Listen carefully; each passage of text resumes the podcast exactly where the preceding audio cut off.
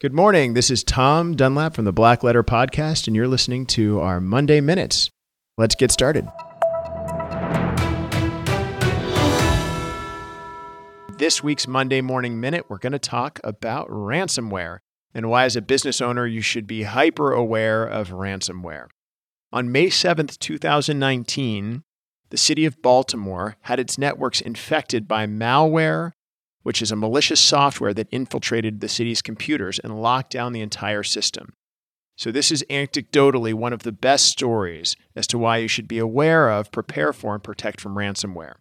A ransom note was displayed on all of the city's computers, demanding payment in bitcoins to decrypt the entire city's network. So basically, they shut down the entire city of Baltimore's services and systems uh, with this ransomware that was installed on the city of Baltimore's networks.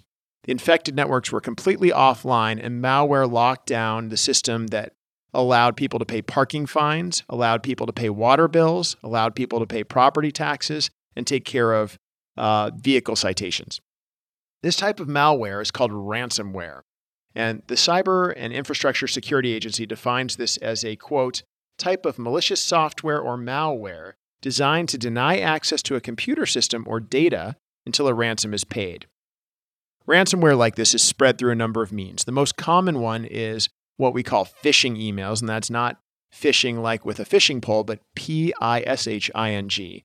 And those phishing emails will contain an attachment with malicious code, or they'll have a link inside of them. When you click on the link, it takes you to a malicious website and the website's been infected and it installs ransomware on your computer. Once the ransomware has infected the database or the system, it locks the entire system up and encrypts it, or may encrypt specifically targeted data. And then the creator of the ransomware sends a ransom note and says, Hey, you've got to pay me this amount of money uh, if you want to access your data again. So let's talk about, uh, tell us about the Baltimore case. I have David Ludwig. Like a lot of ransomware victims, Baltimore decided not to pay the ransom and just take care of the issue themselves by repairing their own networks. Uh, less than one third of city employees were able to log into the network, and many city businesses were forced to function on paper based temporary fixes while they worked through their IT issues. In a press conference, the mayor stated that the estimated cost of the cleanup would be $10 million. News reports have stated that an additional $8 million was lost because of deferred or lost revenue while the city's networks were down which is a crazy price to pay for ransomware $18 million total. Uh, these types of ransomware attacks are becoming more and more common. On April 10, 2019, government officials in Greenville, North Carolina discovered that they too were infected with a similar type of malware that was used against Baltimore. And last year, the city of Atlanta, Georgia was hit with a similar attack and had to spend more than $2.6 million to mitigate the infection and restore their data. So, thanks for that, David. So, how, as a business owner, do you protect your company against ransomware? Because it's a challenge. There are several steps that we'd recommend on our Monday Morning Minute to protect you as a business. First, the simple things, like making sure that all of your software and operating systems are updated, installing patches from the provider as soon as they're released, and use antivirus software. These may sound like kind of no duh decisions, but they're things that not every small business does. So update your software, use antivirus. Also, on the job cybersecurity training to employees is really important. How do you identify a phishing email?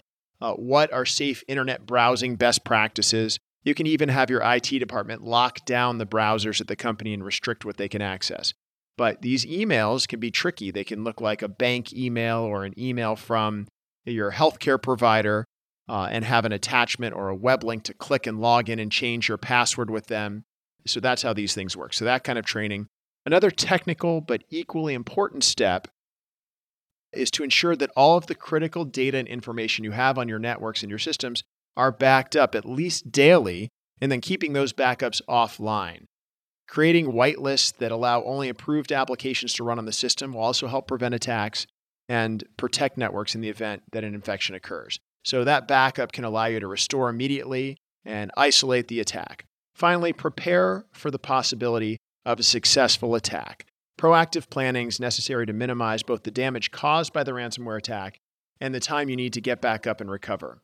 Just as schools and office buildings have plans to prepare for a potential fire or an active shooter, businesses and governments need to establish plans on what to do, who to call, and how to continue running in the event of a ransomware attack or cybersecurity incident, just like the city of Baltimore was subjected to recently. This has been Monday Morning Minute. I'm Tom Dunlap, and I've got David Ludwig here with me.